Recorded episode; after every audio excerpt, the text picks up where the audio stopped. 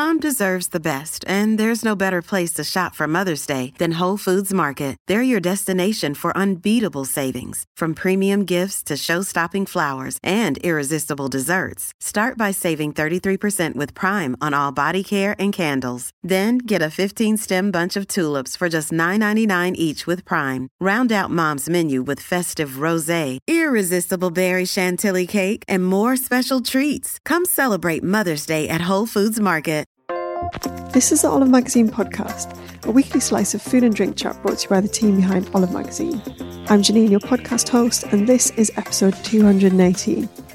This week, drinks writer Hannah meets with cider expert Susanna Forbes to chat about the evolution of this fascinating traditional drink and covers everything from matching cider with food to how different apple varieties affect the flavour of the finished drink.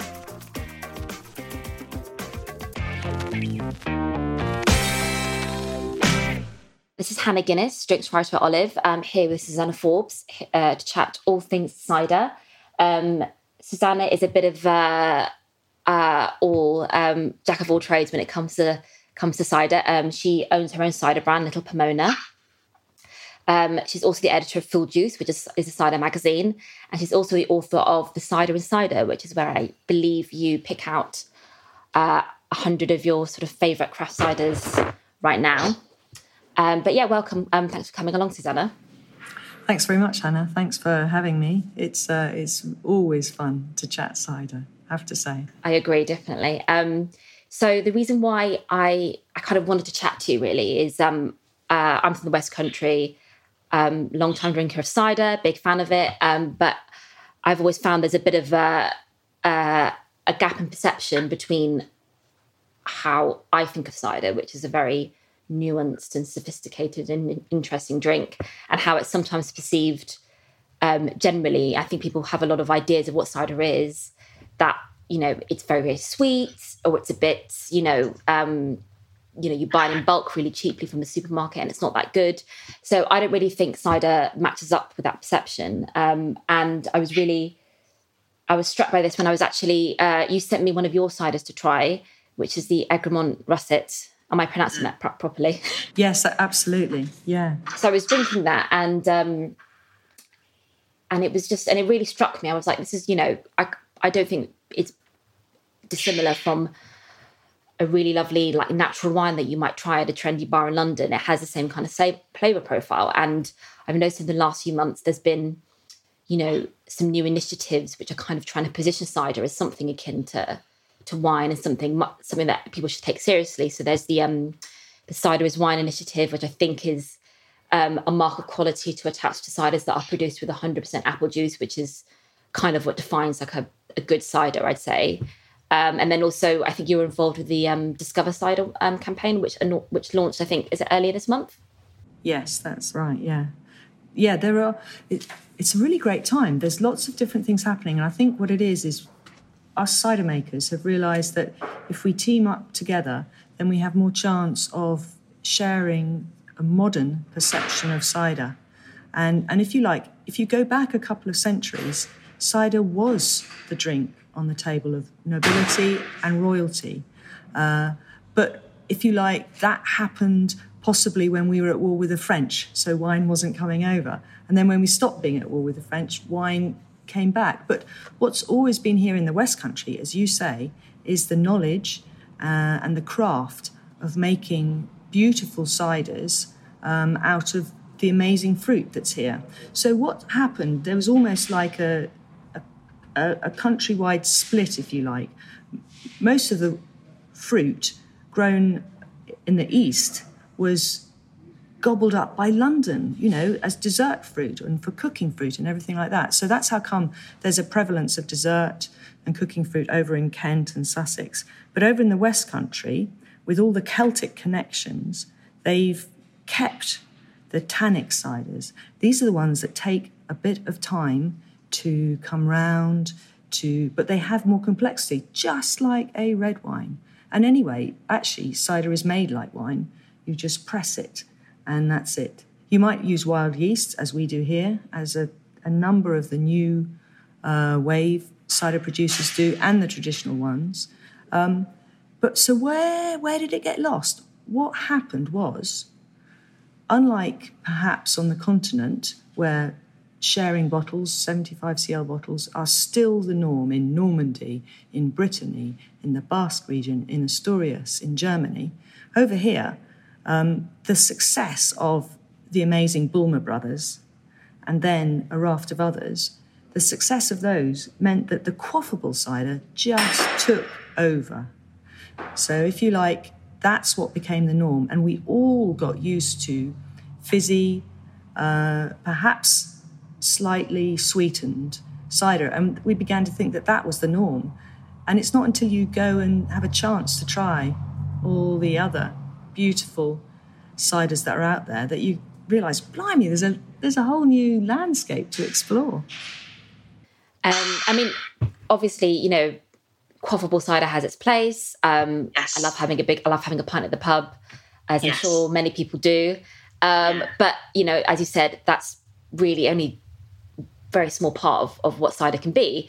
Um, yes. So if you if you were a, a, a novice to cider, um, and you know you wanted to kind of explore a bit beyond the big brands that you might find at your local boozer, um, sort of you know where would be the best place to start? Because I've often found like um, obviously apple, you know, there are hundreds of apple varieties, and I've noticed that they can really affect how things taste. So, yeah, you know, you're absolutely right.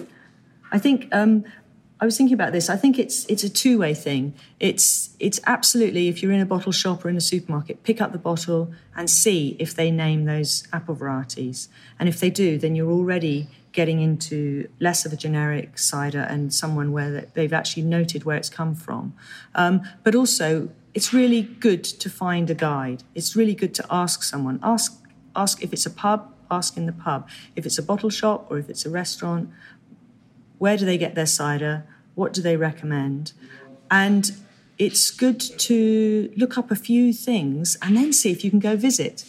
We're really lucky it's a bit like in France, where you've got all the vineyards you can go and see. Here, you can go visit cideries. So I think that's the thing. And see if you can go and actually taste the fruit, maybe, or taste the juice. But what should we look for? In a way, part of what this campaign, Discover Cider, is all about is, is pinpointing the, the real variety. Um, you, you might want to look for, why not look for something with uh, Dabinett in? That's the one that has got lovely bittersweet notes. It's there's sweetness, but there's also tannins, and that's the one you'll find everywhere. And it's a really lovely base for a cider. Or look for Kingston Black, which is like the king of cider apples.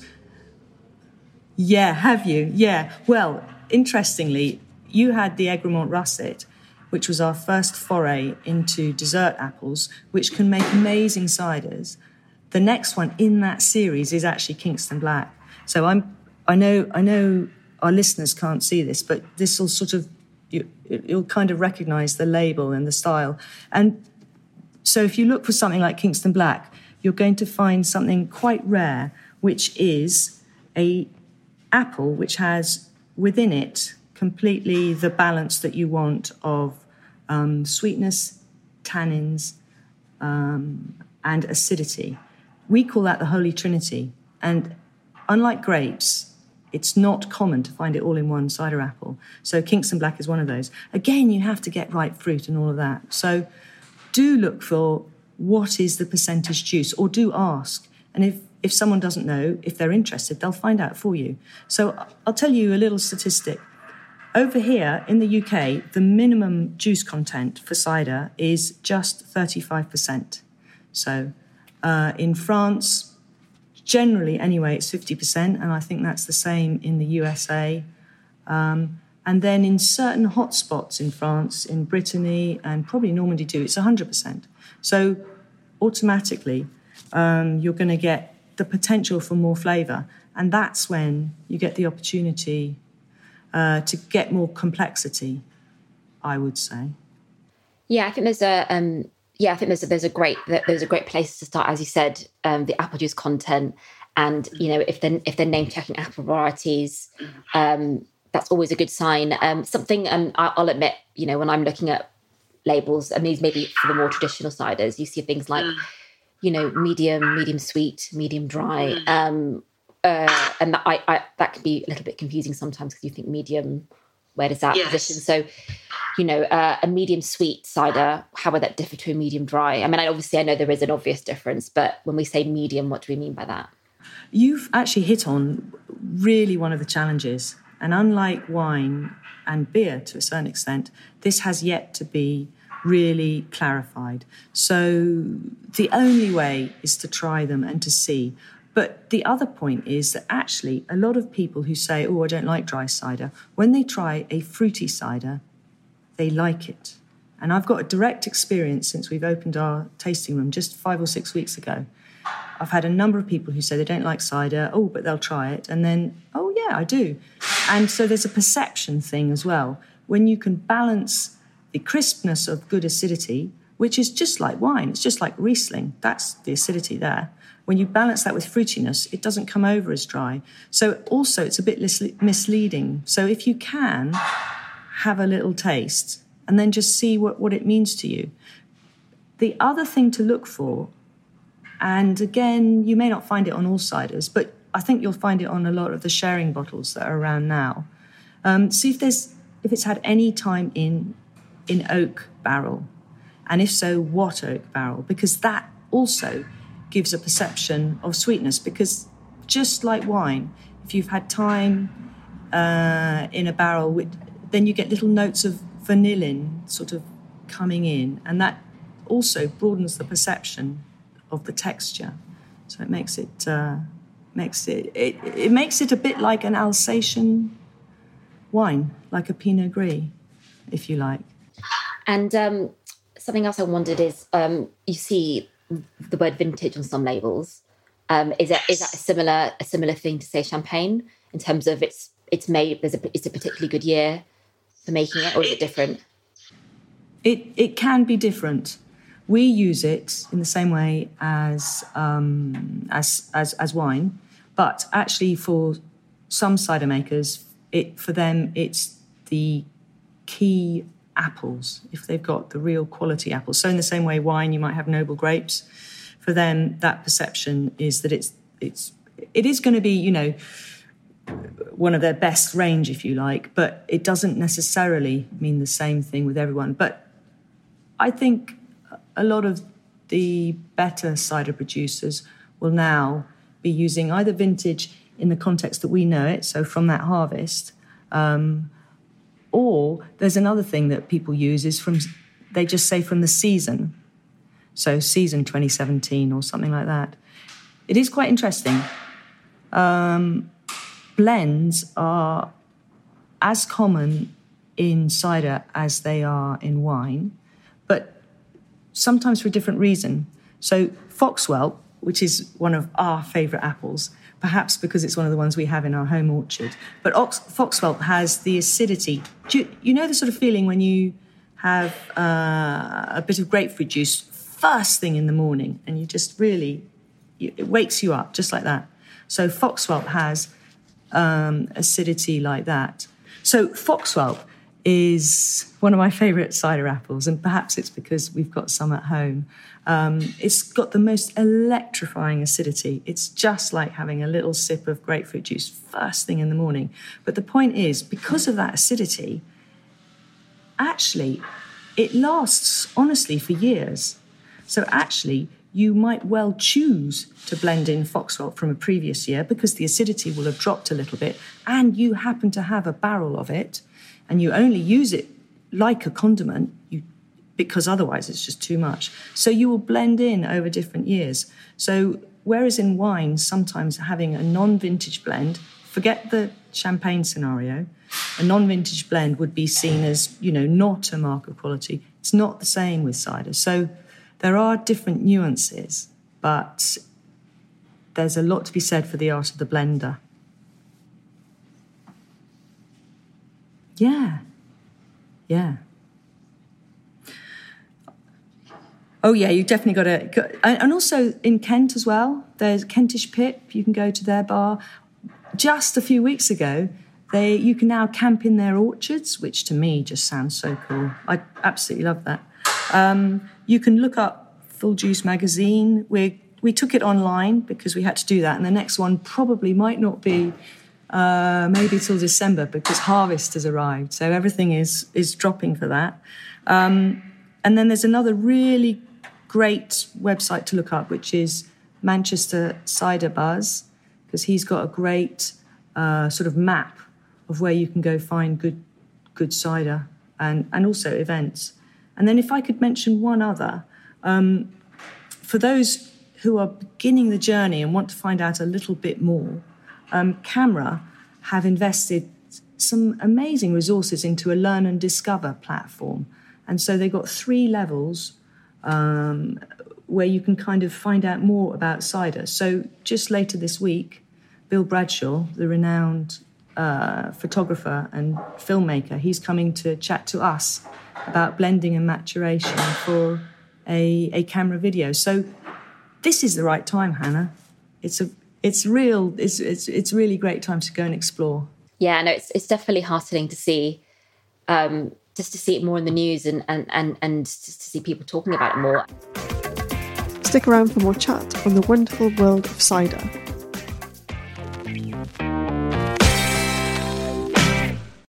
So the the other thing I wanted to talk about um, is how it can be matched with food. Um, obviously, the first thing, the most obvious things I think about are you know cider and cheeses, but you know I suppose depending on the cider, you can you could drink it with most things. I mean, I'm thinking, you know, some of the um ciders I've tried, like um Gospel Green, that, are made almost yes. like champagne to the traditional method.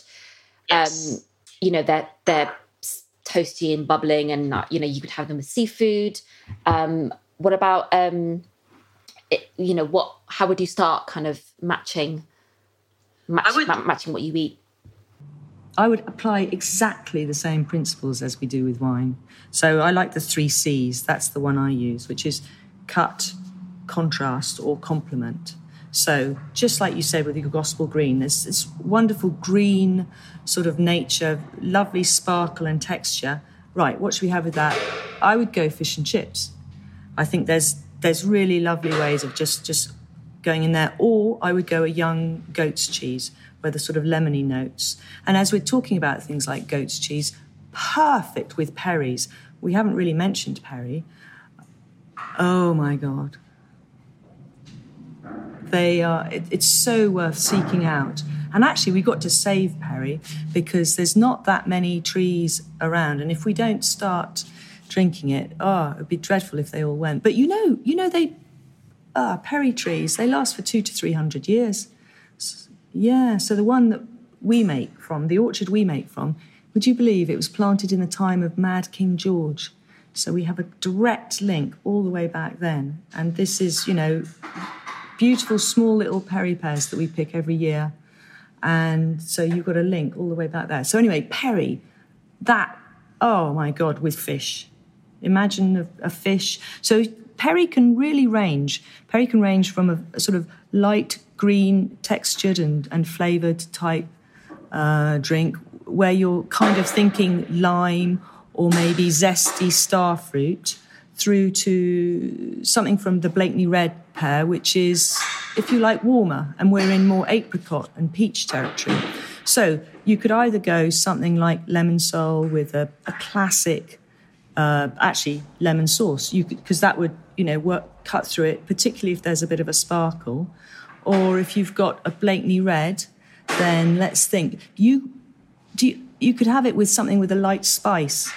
Actually, spice works so well when you've got a fruity cider. It's that balance.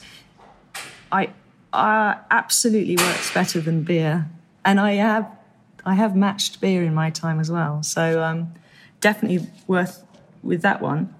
Um, yeah. Oh, yes. Exactly. Um, the fun bit once uh, a few years ago i did a really fun matching and it was kind of matching pub food with with beer and cider and wine. That was very fun. So i really encourage everyone to go and do that as well.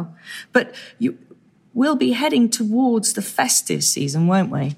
So i wonder what we should have with things like roast turkey.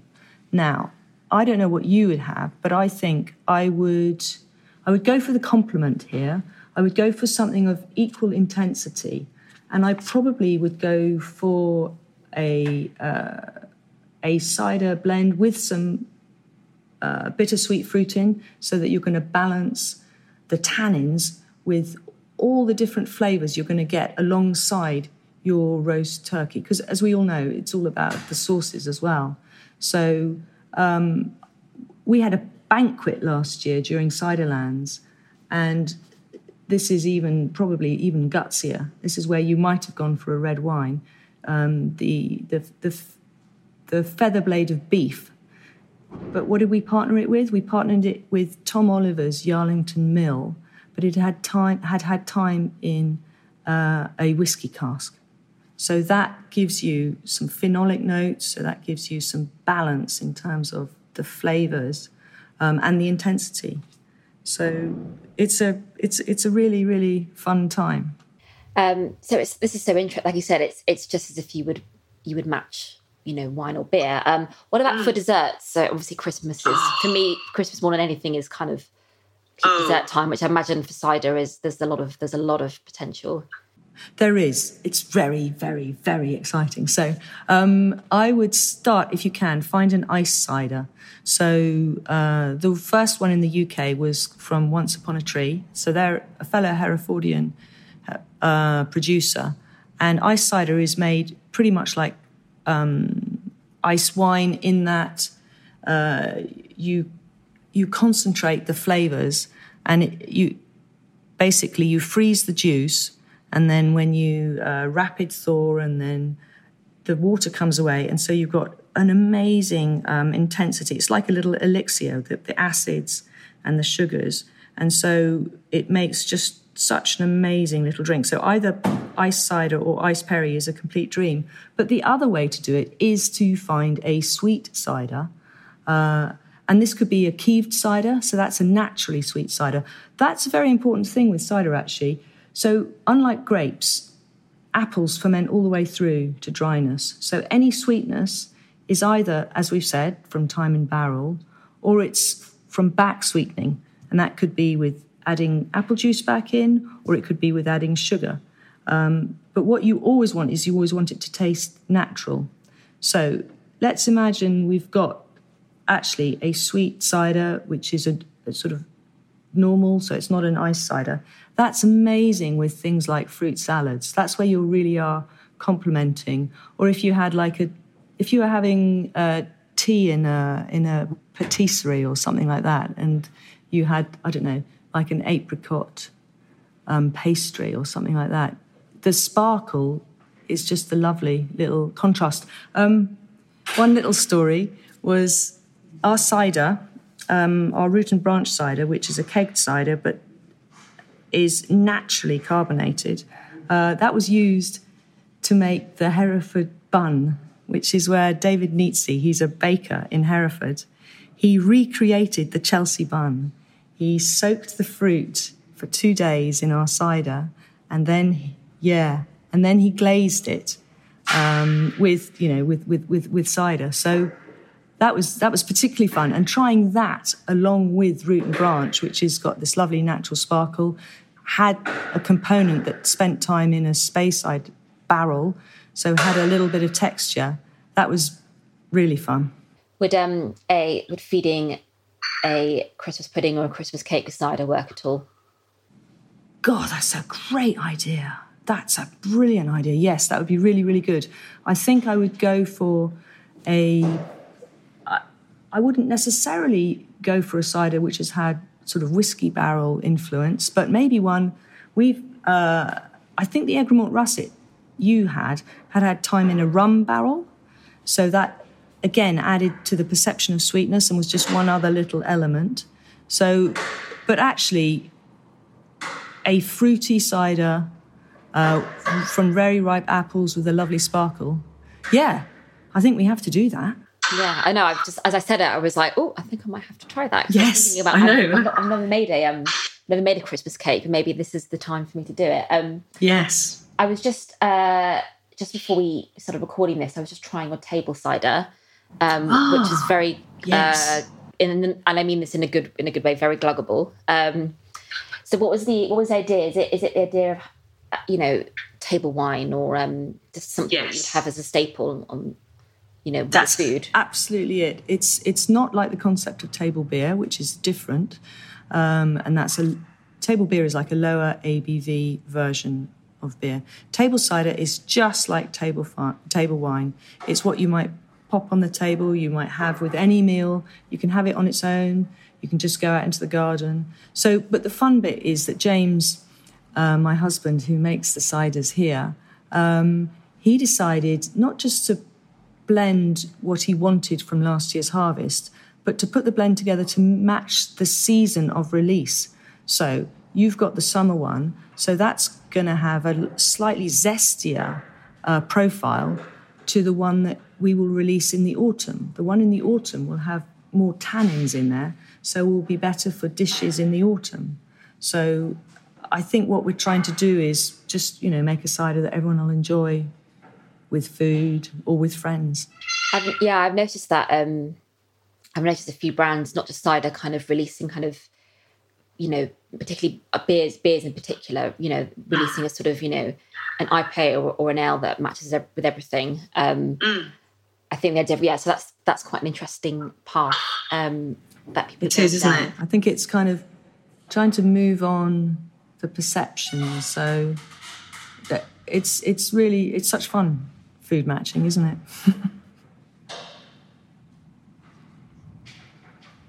what cider makers um, are you really liking right now, and that you think people would like to try should try? It's so exciting now. So there's there is so many. I would um, I'd head to Discover Cider and just take a wee look at that. Um, and if you can enter the competitions, you might get a chance to win not necessarily our cider, but a, a case of cider from around the country. But who am I liking? Well, Ross-on-Wye cider are always great, and they were part of part of our inspiration to up sticks and move here from London. They've got such an array. Again, you really have to go visit. They've got a lovely pub called the Yew Tree Inn. St Peterstowe, just outside Ross. But if I tell you that they've got over 100 different apple varieties in their orchard, and you can go wander around the orchard, and they have over 30 different perry pear trees, and their shop, as well as doing lovely blends and sell, selling them, they have a lot of single varietals. So it's an amazing place to visit. So Ross is always brilliant. They won BBC um, Food and Farming Drinks Producer of the Year last year. Uh, Oliver's cider, we're so lucky. We're very near him. He's about 10 miles. It's always, always watching. Yeah. Yes, they're great. And you, you'll find him, as with ours, on the Fine Cider Co. site. Uh, down in Somerset, Pilton Cider, he's great. And I was thinking, when I was thinking of food matches, I was thinking if we were talking a lightly spiced curry, I would say Pilton Original. That's he's very very good at keeving, so that's where you retain the natural sweetness, and then you've got the breadth of of flavors. Sorry, I think I tried a new cider from them in Touch, where they added oh. um, Pinot Noir grape skins. I think. Yes. Was, not that fun? It was. Yeah, it was really really nice and a really beautiful beautiful label art on the bottle. I thought as well. Yes, absolutely. So um, I think he did that one with Martin Sharman, and uh, it absolutely. Martin is very, very innovative and is a wonderful collaborator. So we're very lucky. Um, and then if you went further south, uh, Polly and Matt Hilton at Find and Foster, you really, if you ever get a chance to try those, they're absolutely beautiful. One of my favourites from there is their Huxham blend, but that could be because I've visited the orchard and I've seen Polly just snapping the apples off the branch and just tasting them and telling me when they were going to be ready and everything like that. But over on the east, I'm always I'm always loving Nightingale cider, um, particularly his Songbirds, one of my favourite, and actually that was partly the um, inspiration for us to do that Egremont russet that you had. Um, so Sam's an invader, and another Sam is Sam Mount at Kentish Pip. And now his ciders were in cans in M&S. I'm not sure if they still are, but definitely worth looking at. Oh, and he's the one with the uh, where you can go and camp in the orchard. Um, well, I mean, given me, you've given me certainly lots of inspiration and possibly need to, need to plan another cider holiday. Um, and I'm yeah, hopefully uh, everyone listening um, will have a great foundation which start exploring cider. Um, so yeah, thanks very much, Susanna. That's a pleasure, Hannah. Thank you very much for time. If anyone can, come and see us in our tasting room, and we'd love to share it with you. But for now, we have to do the uh, the traditional cider toast and say wassail. Wassail. Wassail. So that was the Olive Magazine podcast. If you want to explore more of our back catalogue of over 200 episodes, you'll find us on all the main platforms and on our website, olivemagazine.com, where you'll also find tons of useful recipes and great cooking advice. Why not try a subscription to Olive Magazine this summer and get the very best recipes delivered to help inspire your cooking? To take advantage of our current offer of three issues for only £5, go to buysubscriptions.com forward slash olpod720. That's O-L-P-O-D 720. Terms and conditions apply. Stay safe and we'll see you next week when we'll have a brand new episode to listen to.